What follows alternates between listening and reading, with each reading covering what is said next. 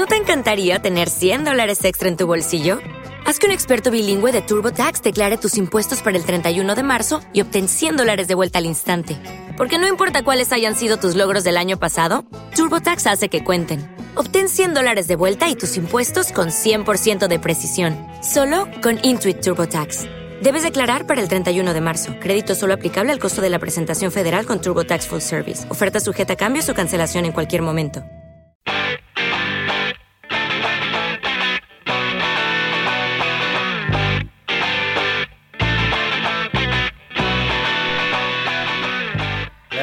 Punk, capítulo 6, aquí en Radio Caput. Y también la podrán escuchar en Evox como podcast. Podcast de Radio Caput de las horas perdidas, la historia del punk, capítulo 6.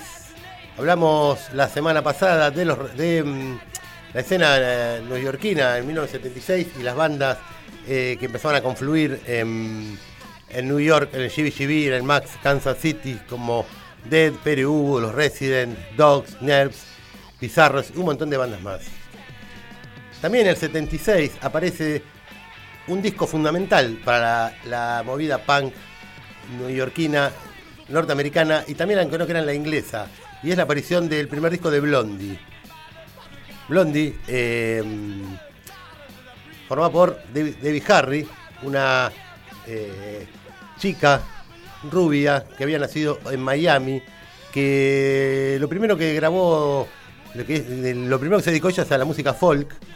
¿Y dónde ahora hace una- un quiebre Blondie?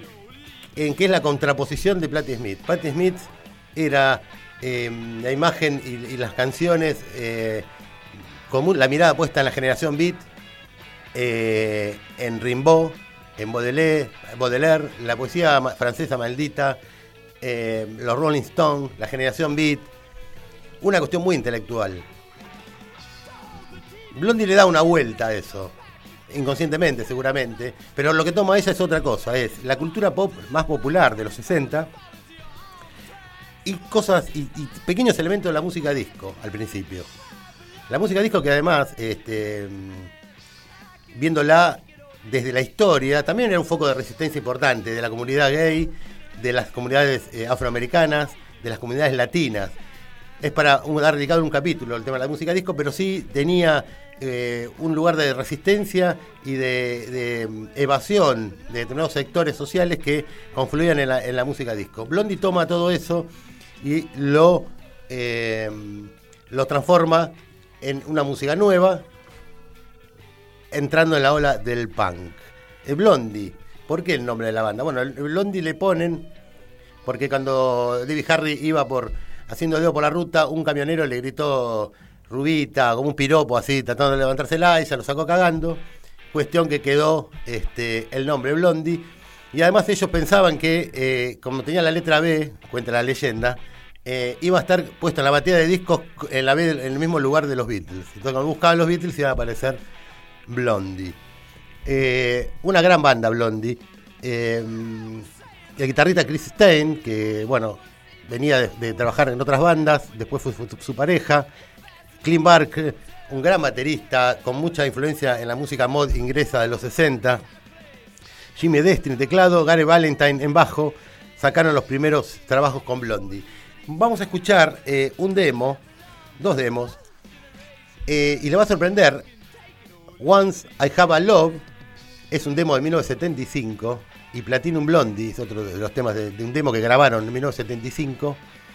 ¿Cuál es la particularidad? Esta es la versión original de Heart of Glass. Heart of Glass lo sacaría Blondie mucho tiempo des- después, transformado ya en un tema de música disco casi, y que fue un éxito impresionante. Vamos a escuchar entonces este demo de Blondie antes de entrar ya en el primer disco.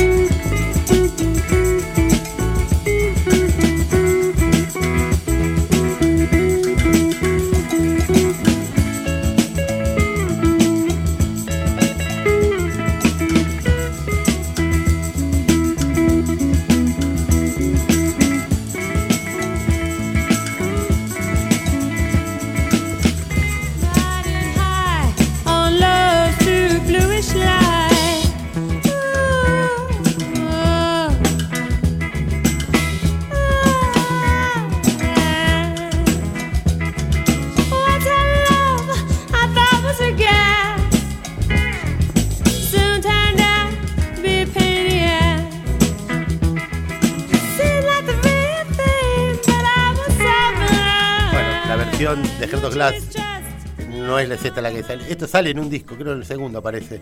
Pero después la, re- la rearman y se convierte en un hit de la música pop.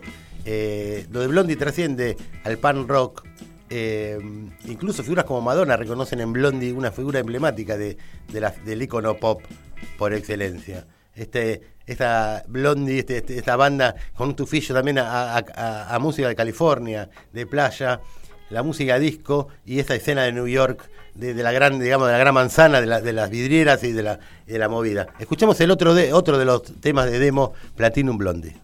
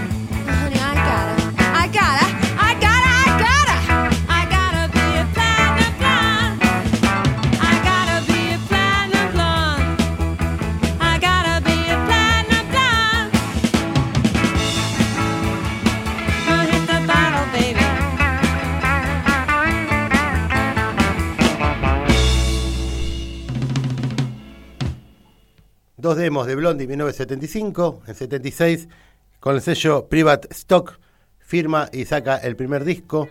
El primer corte fue Ex Offender, que originalmente se llamaba Sex Offender, pero las eh, radios cuando el Private Stock empezó a presentar el material le dijeron que con ese título no lo iban a poner, eh, no le iban a pasar, entonces le cambiaron eh, el tema a, a Ex Offender.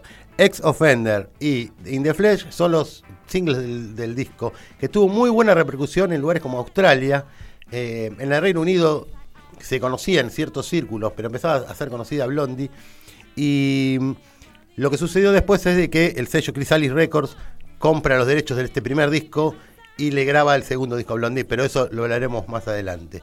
Escuchemos ahora entonces los dos temas de este disco fundamental para el punk norteamericano, Blondie, Blondie, el título del disco, con Ex Offender In the Flesh. I saw you standing on the corner. You looked so big and fine. I really wanted to go out with you. So when you smiled, I laid my heart on the line.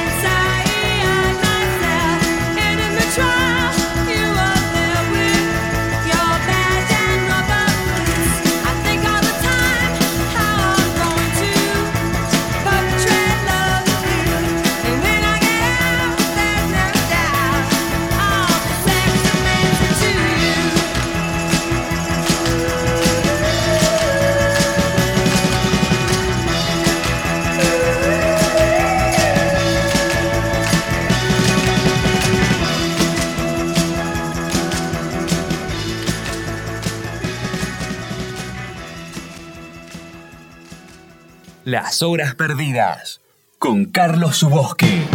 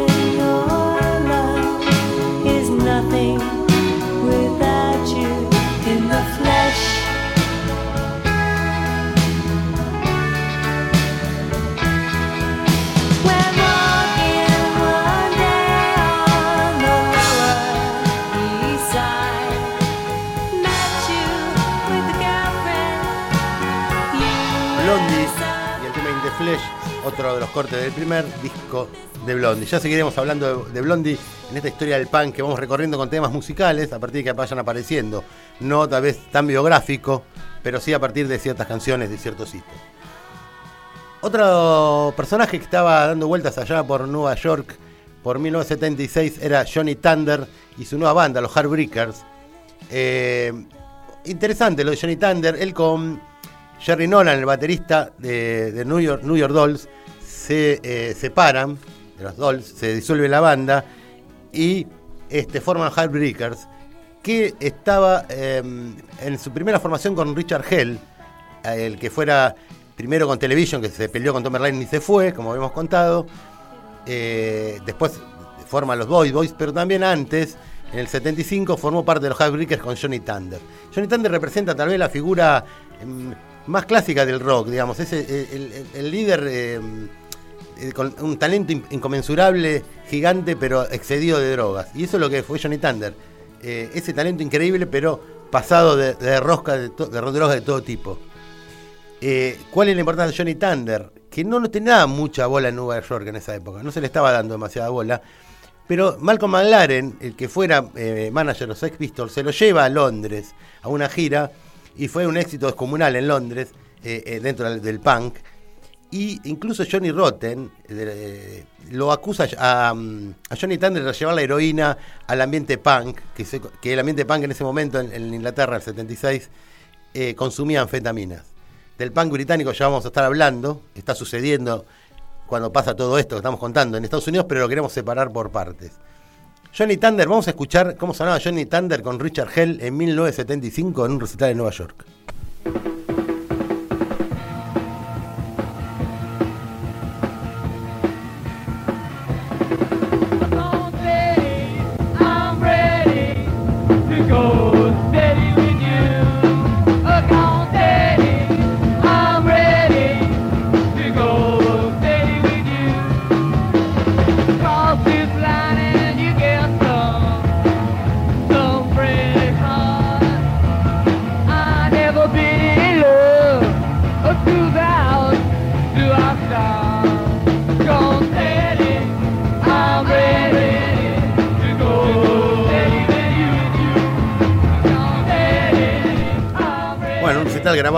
Imagínense, con un grabador casero, eh, Johnny Thunder con eh, Richard Hell en el bajo. Richard Hell se va y lo reemplaza Billy Rat, que sería el bajista que quedaría con ellos. Y eh, como les contaba, se van a Estados Unidos eh, a hacer la gira con los Sex Pistols, con los Clash y con los Dan. Así imagínense la importancia de los Highbreakers allí en Inglaterra. El guitarrista Walter Lure, una gran banda. Escuchemos un poquito de Johnny Thunder en el 76 ya con la banda, con On Rat, con la banda consolidada, para después seguir en esta historia del punk. En el 77 recién eh, Johnny Thunder eh, publicaría su disco más clásico. Vamos a escuchar entonces Johnny Thunder en vivo en el 76.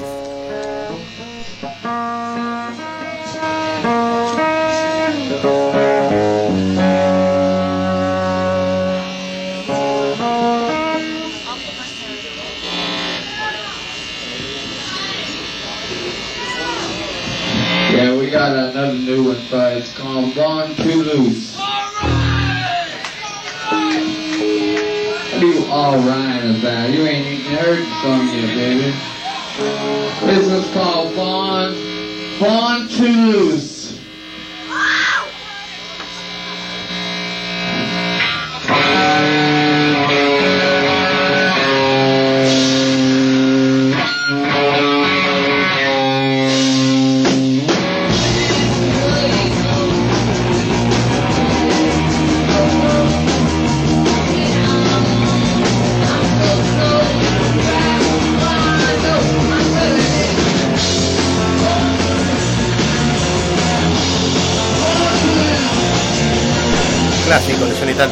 También había escrito Chi- Chinese Rock junto con Didi Ramone.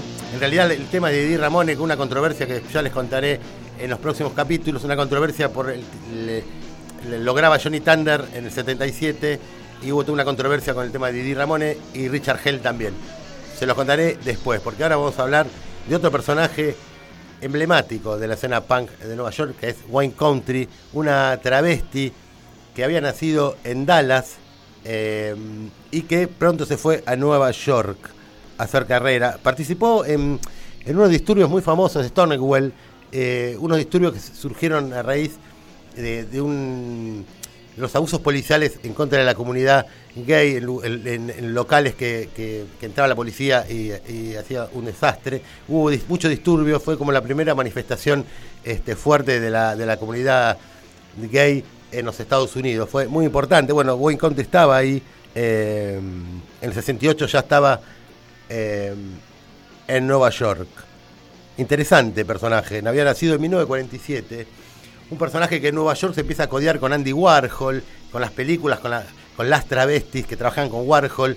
Eh, se contaba que grababa demos y cassettes que se terminaban vendiendo en, locales porno por el contenido explícito que tenía. Y un personaje realmente punk, visceralmente punk, de la escena neoyorquina, un rock and roll clásico, más tirando a lo ramonero. Y su primera banda fue los Backstreet Boys, Wine Country and the Backstreet Boys, y el tema que vamos a escuchar se llama Más Kansas City. Y si le prestamos atención a la letra, vamos a escuchar que nombra todas las bandas que participaban en el Max Kansas City y en la movida de Nueva York, bandas que todavía no hablamos, como Talking Head, bueno, habla de los Dolls, hablan de todas las bandas, habla de Johnny Thunder, eh, de todas las bandas que sonaban eh, en la escena newyorkina. Escuchemos entonces a Wine Country eh, del disco, un disco que sale con todas bandas que tocan en Max Kansas City, Max- Max Kansas City, Wine Country.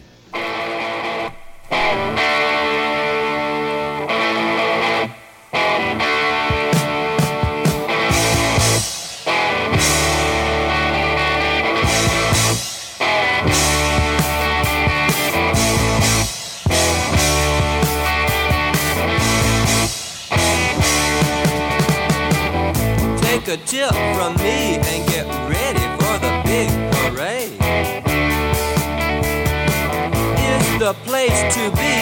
Every night's a happy hollow day. The kids are jumping around. Everybody's doing loop de loop. Just a making the rounds like a speed freak in a telephone booth. The downstairs is packed and the groupies are all dressed up. Are it out, looking tough. You got a personality crisis, baby.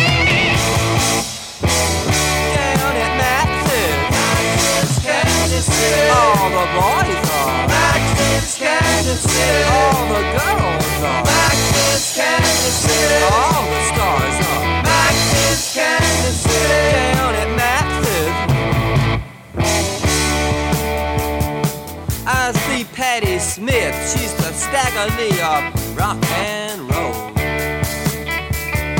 She threw a 7 and 11, and she always knows which cards to hold. And I see Lou Reed and uh, Iggy Pop, they're just a getting higher and higher. Give those boys one more drink, and they're gonna set the place on fire. Go get 'em, boys! The downstairs is packed and the groupies are all dressed up.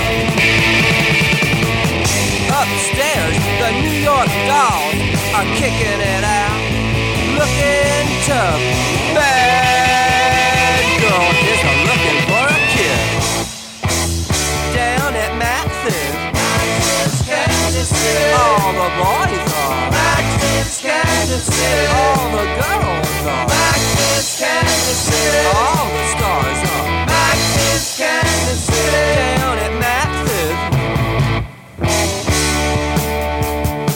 Blondie's all in a buzz. She's on the cover of the New York Rocker.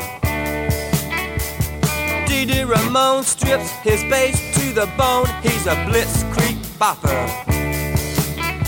The Heartbreakers are gonna give you a taste of going steady with pirate love. And you better watch it because my Backstreet Boys are gonna rip you apart. Rip 'em up, boys. The downstairs is packed and the groupies are all dressed up. Upstairs, the New York dolls are kicking it out. Looking tough. Trash. Pick it up. You know where. That's right. Wayne County the Backstreet Boys. Ya hablaremos más, escucharemos más de cuando empiecen a aparecer, a aparecer los discos de, este, de esta genial Wayne Country, una de mis eh, cantantes favoritas del punk rock de Nueva York. Un rock and roll crudo, con unas letras buenísimas, mucho humor, eh, extraordinaria. Nos vamos a Los Ángeles ahora, porque lo que vamos a escuchar a continuación es una banda que va a marcar lo que es la escena punk de Los Ángeles, que después vendrían bandas como X y un montón de, movida eh, en Los Ángeles. Y son las Runaways. Eh, la banda que eh, fue criada, si se podría decir, por King Follow. Nosotros habíamos hablado de King Follow, perdón. Habíamos hablado de él, que es un músico, artista y productor, y formó una banda con Joan Jett, Lita Ford, Jackie Fox, Sandy West y la cantante Cherry Curry. Y graban esta canción, que fue un clásico de los, de los clásicos del rock norteamericano. Una banda, una de las primeras bandas compuestas por chicas en el rock and roll, no estamos hablando de los 60 porque había muchas bandas de chicas en los 60, sino en esta época. Esto marca, es un rock and roll clásico, un rock and roll eh, más crudo, y es lo que va a empezar junto con los Nerves, habíamos hablado la semana pasada, eh, que habían grabado el tema Hanging in the Telephone, eh, que después lo, había hecho, lo, iba a hacer Blondie. Y entre Nerves y, las Runaways marcaron la escena del, rock and roll, del pan rock en Los Ángeles. Eh, recordemos que ahí había estado pasado Bowie, había pasado Iggy Pop por Los Ángeles y se había empezado a, a formar un caldo de cultivo interesante para una formación, la formación de un montón de bandas. Escuchemos Cherry Bomb, un clásico de las Runaways.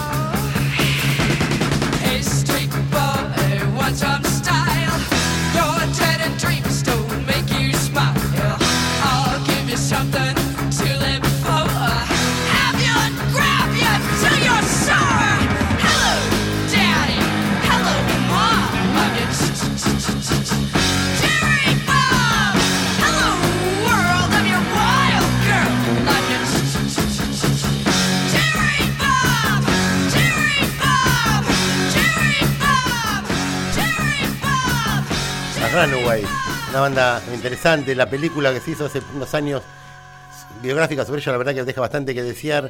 Eh, no cuenta la historia bien, hace mucho hincapié en la sexualidad de Joan Jett. Me parece que eran cosas que no, tenían tanta trascendencia, sino más bien cómo trabajaba la banda. Sí, eh, hay acusaciones con el tiempo a Foley de, abuso y un montón de cuestiones bastante complicadas, lo cual terminó que, tanto Lita Ford como Joan Jett terminaran eh, hablando siempre muy mal de Foley. Vamos a ir a um, Indiana, a Bloomington, para escuchar a una banda que se llama MX80 Zone, una banda que viene ya desde el lado más este, de vanguardia, como Resident, como tantas bandas que habíamos hablado, que marca un poco eh, el camino a lo que sería el noise después, mucha experimentación, mucho trabajo de ensamble, de sonido, eh, una banda interesante, incluso eh, el metal usó cosas de esta banda. Entonces, 1976 en Indiana, MX80 Zone.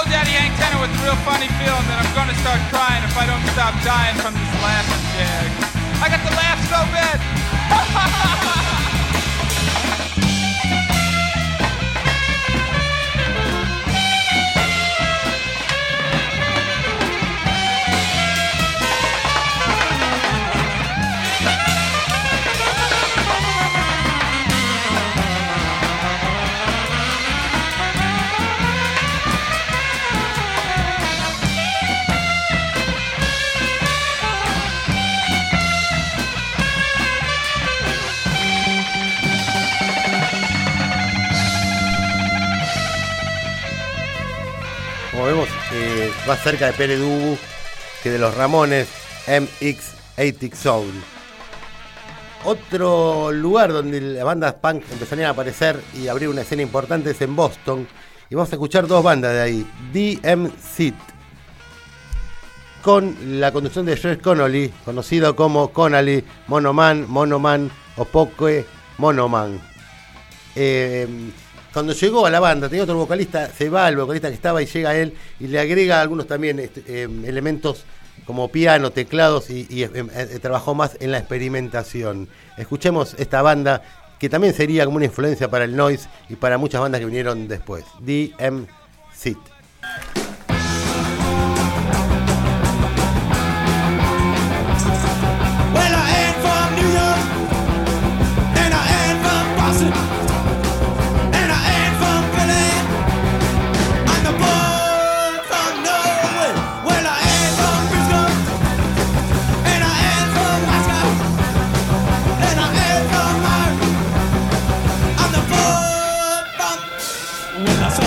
pretty, pictures in the movies schools, but I can tell you people about it, know the. I've never been to places that I wanna go. That's why I'm in Kendall Square. I don't know when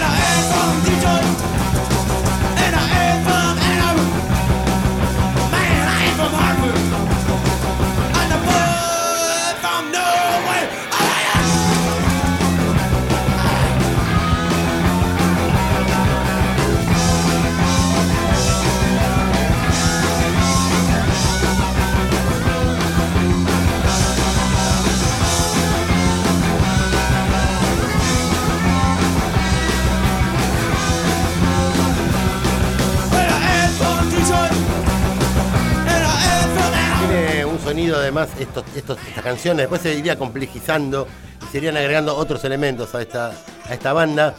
Tiene un sonido que tomaría mucho lo que serían después los Dead Boys, que ya hablaremos en su momento de ellos.